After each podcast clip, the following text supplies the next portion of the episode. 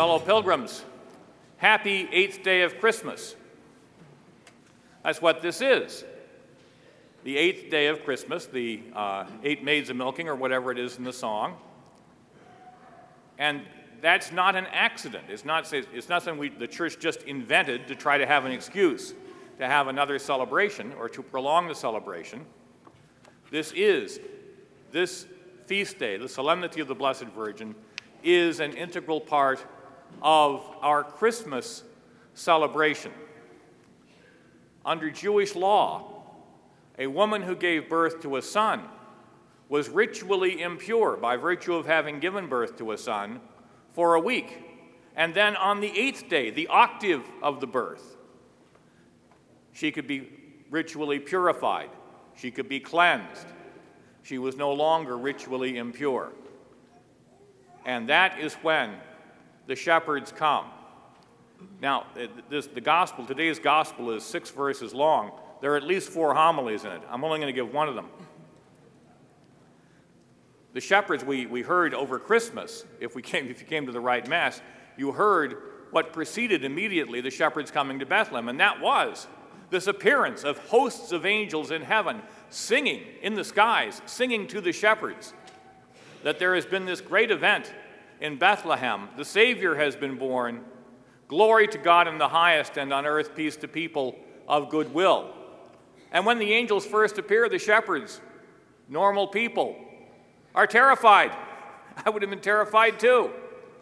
But then they hear the news, and immediately they say, Okay, we've got the information, let's go to Bethlehem and pass it on. Now it's interesting the shepherds are bringing news to Bethlehem. They're bringing the news the angels told them to Bethlehem, to Mary and Joseph, who have the child, not yet named, the child in the manger. Mary and Joseph and all who are around them in Bethlehem are being brought information from the angels by these shepherds.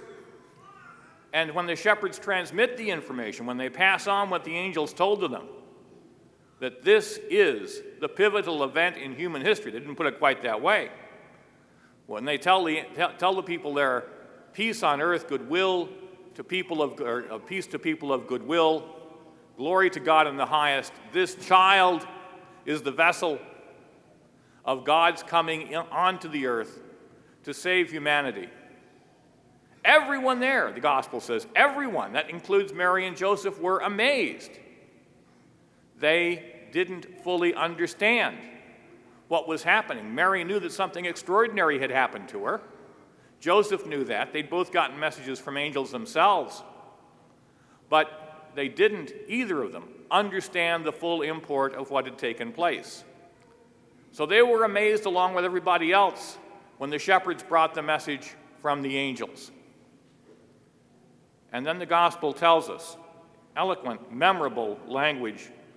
Mary kept all these things, reflecting on them in her heart. It wasn't like she had the, the, entire package in mind from the beginning. It wasn't like she had the entire package in mind when the shepherds gave her the message. Mary was on a faith journey. She had to absorb this information, this extraordinary news, this unbelievable information, and she had to reflect on it and think about it and pray about it. She was on a faith journey just as we are. She had to reflect on and think about and pray about the message the shepherds had brought. And today, 2,000 years later, so do we, just as Mary have to think about and pray about and reflect upon the message the shepherds brought.